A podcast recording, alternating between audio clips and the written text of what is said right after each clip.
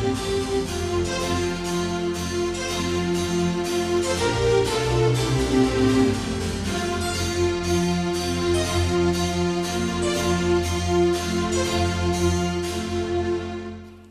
学講座1万9017回でございます。全国の医師の皆様毎週火曜日のこの時間は日本医師会の企画で医学講座をお送りしています。今日は新興感染症下における地域医療の在り方について埼玉県立大学理事長田中茂さんにお話しいただきます。本日は新興感染症下における地域医療の在り方について大きな歴史的視点からお話しします。日本では1990年代初めに起きたバブル経済の崩壊以降国際比較で見た経済力の相対的低下が25年間以上続いています。1人当たりの金額で表した GDP の順位は1990年代の中頃にはルクセンブルグスイスに次ぐ世界第3位でした。ところが四半世紀の間に GDP の総額自体は増えたものの1人当たり GDP は世界30位近くまでランクが下がってしまいました。今やシンガポールやアメリカ合衆国の3分の2を下回っています。その一方コロナ禍の下でも一部の国に見られるような暴動や略奪などのような社会の安定を危うくする事態はほとんど起きていません。最近25年間に失業率も殺人事件発生率もかなり少なくなりました。つまり経済停滞と社会安定の2つが共存するとても不思議な状態が継続しているのです。この奇妙な共存を説明する理由は複数挙げられます。この根幹には次に述べる理由があるとの説明はこの番組をお聞きになっている方々からは一定の納得が得られるのではないでしょうか。ここで取り上げる理由とは社会保障制度とそれに支えられた医療・介護提供体制が経済停滞の中にあっても着実に持続発展できていることです。もちろん医療・介護関係者による普段の努力も大切な要因です。代表的な成果指標と思われる平均寿命と健康寿命は各国の値も向上する中どちらも世界1位2位の位置を保っています。ではもし医療介護サービスの利用しやすさが危うくなるとどうなるでしょう？40兆円を超える医療と10兆円を超える介護費用の9割近くを受け持っている社会保障制度に対する信頼も揺らいでしまうかもしれません。そうした信頼低下が実際に起きると社会保険料負担を拒む運動あるいは保険制度に反対する運動などが起きかねませんね。こういった制度を揺るがす事態を防ぐため大規模自然災害あるいはコロナ禍のような新興感染症蔓延などの非常時には特別な措置が取られます。2020年度補正予算以降は通常の社会保障給付費に加え強力な臨時措置が発動されてきました。具体的には医療施設等災害復旧費補助金や感染症緊急包括支援交付金などのツールが代表です。具体的な数値を挙げてみましょう。2020年病院報告によれば同年の1日あたり平均在院患者数は前年比マイナス5.6%でした。1日あたり平均外来患者数はもっと大きいマイナスの9.9%と病院の来客数は著しく減りました。特に低下が著しかった未就学児童幼児ですねの医療費総額は診療所と病院を合わせほぼ4分の3にまで著しく縮小しています。それらの結果2020年度医療費は42.2兆円と前年より 3.2%1.4 兆円も減少しました。とはいえ診療報酬のほかにコロナ感染症関連緊急包括支援交付金が合計16兆円給付されました。中身は医療機関支援介護事業所支援医療介護従事者慰労金ワクチン接種費用などです。他産業では考えられない上乗せ数値と言えます。そのような補助金の影響はどうだったでしょう？公立病院合計では医療利益は2005億円の赤字だったのに対し先に触れた特別な交付金等により純利益は1878億円となんと珍しく黒字になっています。日本赤十字社恩師財団再生会大学病院なども同様です。いずれも異業利益は赤字でそれぞれ390億円200億円ほぼ2000億円という値でした。しかしコロナ関連交付金等の結果最終収支を見ると日赤では1090億円再生会は280億円大学病院では645億円の黒字と発表されています。この放送をお聞きの皆様は我が国の医療介護の提供と利用が社会保障制度によって支えられていることは当たり前の知識ですね。患者利用者の自己負担総額は総費用の1割程度に過ぎません。制度は税や社会保険料によって9割近くが賄われています。つまり差し当たりは医療介護を使っていない住民が広く負担しているから制度が持続できているのです。さらに先ほど触れたように大型の新興感染症蔓延などの事態の下では医療介護の提供体制を維持するため特別な措置が取られます。医療機関や介護事業の経営者と従事者は我々が生きるこの分野の特別な社会的位置づけの意味を忘れてはなりません。2番目のテーマに移ります。医療介護に隣接する分野において各地で次のような項目が報告されています。コロナ禍で起きたこと。特に高齢患者や高齢要介護者に起きたことの代表的な例を挙げてみます。皆様もご存知の通りです。1入院中入所中の人への家族の面会などの物的精神的支援が途絶えた。あるいは土台内にしても著しく減ってしまった。2通いの場などが休止され交流外出の機会が減少しフレイル化が進行した。3一部の訪問介護事業所が休止したため生活必需サービスが受けられなくなった事例が見られた。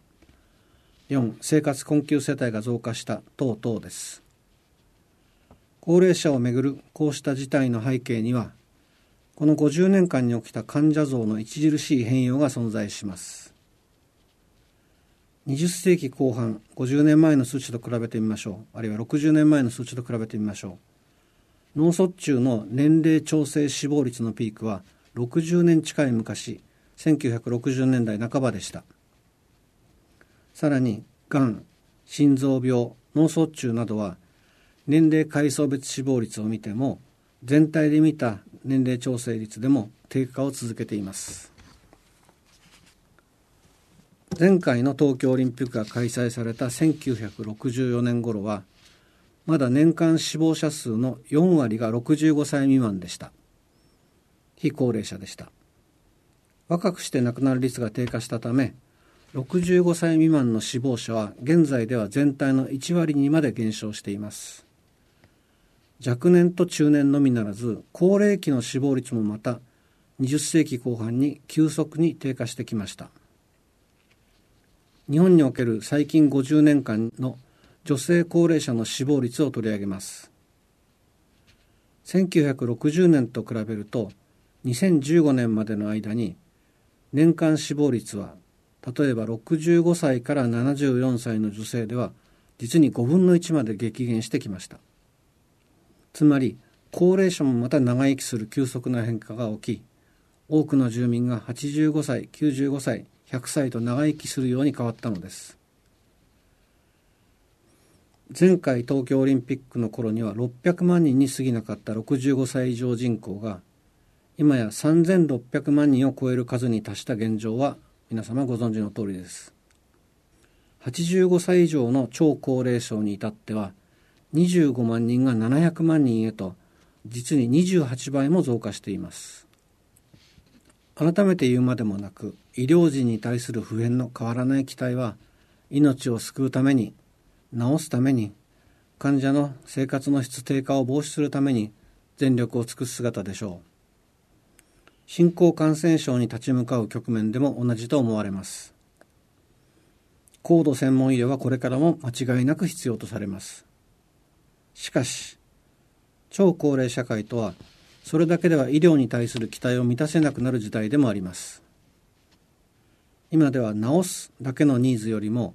病気を抱えつつも家に戻って生活するための医療に対するニーズの方がはるかに大きいのです。こうした実態は皆様も肌で感じておられることでしょう。言い換えると生活の継続性を支える医療に対するニーズ拡大の継続が我々の目の前に示された予測に他なりません。新型コロナ感染症の蔓延はこうしたニーズ増の速度を加速させました。よって急性期病床であっても治癒を目指す治療の場から退院後の生活復帰を意識した治療の場へと役割期待が変わりつつあります。病床も在院中から ADL、IADL を考える場でなくてはなりません。これからますますその変化が進行していくと想定して間違いありません。他方入院外医療の中心は外来ではなくなっていきます。日本全体で見ると外来患者数は2025年頃がピークです。2017年の患者調査によれば我が国に335ある二次医療圏のうちすでに217の医療圏において外来患者数のピークを過ぎていると報告されています。一方同じ調査によって在宅患者数は2040年以降にピークを迎える二次医療圏の数が過半を占める203と予想されています。ここまでの傾向をまとめてみます。これからのニーズのボリュームゾーンは複合化した傷病介護生活ニーズを持つ超高齢者の QOL を支える医療と介護生活支援そして看取りと言えるでしょう。平時であれ感染症蔓延期であれこの傾向は変わりません。3つ目のトピックに移ります。在宅医療あるいはより広く在宅療養に焦点を当ててみましょう。在宅患者訪問診療料件数は社会医療診療行為別統計によれば2010年以降の10年間で2倍以上に増えました。訪問診療利用者の8割は80歳以上の患者さんです。医療施設調査によれば訪問診療を行う診療所数は2万強で全体の2割強にあたります。訪問診療を行う病院数は2700で全体の3分の1弱に相当します。続いて介護給付費実態調査によれば介護保険が給付する訪問看護利用者数は55万人と20年間で3倍増という著しい増加を示してきました。訪問看護療養費実態調査によれば医療保険が給付する訪問看護利用者は30万人で6倍に増えています。訪問看護を実施する訪問看護ステーションは2019年で1万1600と10年間で倍増を遂げました。いずれにせよ在宅療養ニーズは超高齢者の伸びとともに今後も大きく増えていくでしょう。足腰の衰えや認知機能低下に加えバスなどの交通便の廃止や自動車免許返納などによって外来受診のための外出が難しくなる住民も増加していくと見込まれます。厚生労働省によれば2040年の85歳以上人口は1000万人を超えると予測されています。現在8万人台後半の100歳以上人口も2040年には50万人近くなるとの予測も示されています。ちなみに前回東京オリンピック開始時には100歳以上人口はたった190人だったとの統計が示されています。こうした急速な在宅療養ニーズ増予測のもと訪問診療を行う医師を支える仕組みが地域医療全体の中にどの程度存在するかが重要なポイントとなります。病院内では当たり前のように多職種が共同し医師の業務をサポートしていますね。地域包括ケアにとっても重要な柱と位置づけられる各地の在宅療養を進展させるためには医師看護師薬剤師歯科医師の協力は不可欠です。さらにリハビリテーション職介護職栄養職航空ケア関連職種福祉職生活支援担当事業者などが連携を取れる体制の構築が求められます。そのために市町村行政と医師会が先導していく姿を期待しています。最後にまとめです。新興感染症下における地域医療の目的は緊急事態の下でも誰もが安心して住める地域づくりに他なりません。そもそも住民はどのような時に不安感が理由で住み慣れた家を離れるのでしょうか。安心できない理由は戦争犯罪大規模災害などを別にすれば第一は身体精神機能の低下です。第二に身体精神機能低下がもたらす家族をはじめとした地域社会とのつながりの弱まりだと考えられます。我々は地域包括ケアシステムのコアは医療介護福祉生活住まいに関わる各職種地域団体の連携共同であると捉えてきました。健康水準の低下と地域社会あるいは家族との絆の弱体化の主因は本人のみならず配偶者や子ども世代も年を取るすなわち加齢という不可抗力の要因です。よって健康寿命延伸は可能でもその後の健康水準低下と絆の縮小は完全には防げません。新興感染症拡大はこうした不安に基づくニーズを拡大させたと見て間違いないでしょう。大規模災害への備えも事業継続計画略語では BCP の策定が介護側医療側ともに求められています。技術を中心とした急性医療地位を主目的とする医療は今後も必要です。ただしこれからの地域医療に必要な体制の根幹は超高齢者一人一人ごとに異なる複雑な状況を介護福祉などと協力しつつ支える姿とまとめられます。故に今後の地域医療構想の基本は決して病床数の話に限られず情報流通を含めたネットワークづくりと理解しなくてはなりません。こうした課題に対しては共生社会の視点が大切です。やや長いですが考え方を表すと次のようになります。1、何らかの支援を必要としている人々を含めた誰もが、2、望むなら、3、住み慣れた地域において、4、自らの主体的な生活の参加者として、5、尊厳を保ちつつ、6、安心して最後まで暮らし続けられる社会。です。以上の先にある究極の課題は尊厳ある看取りです。なんといっても年間死亡者数は50年前の70万人から現在の140万人。さらに2040年の170万人へと増加が続きます。看取りは介護や医療だけの問題を超え地域ごとの文化や家族の在り方も影響します。全国共通ではない地域にふさわしい尊厳ある看取り体制の構築にも医療関係者は積極的に参加していただきたい。以上でございます。機会をいただきどうもありがとうございました。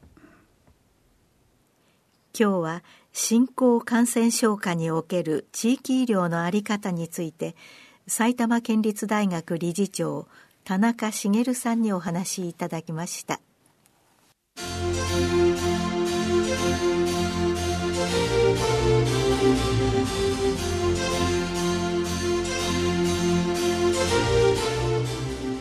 それではこれで日本医師会の企画でお送りいたしました医学講座を終わります。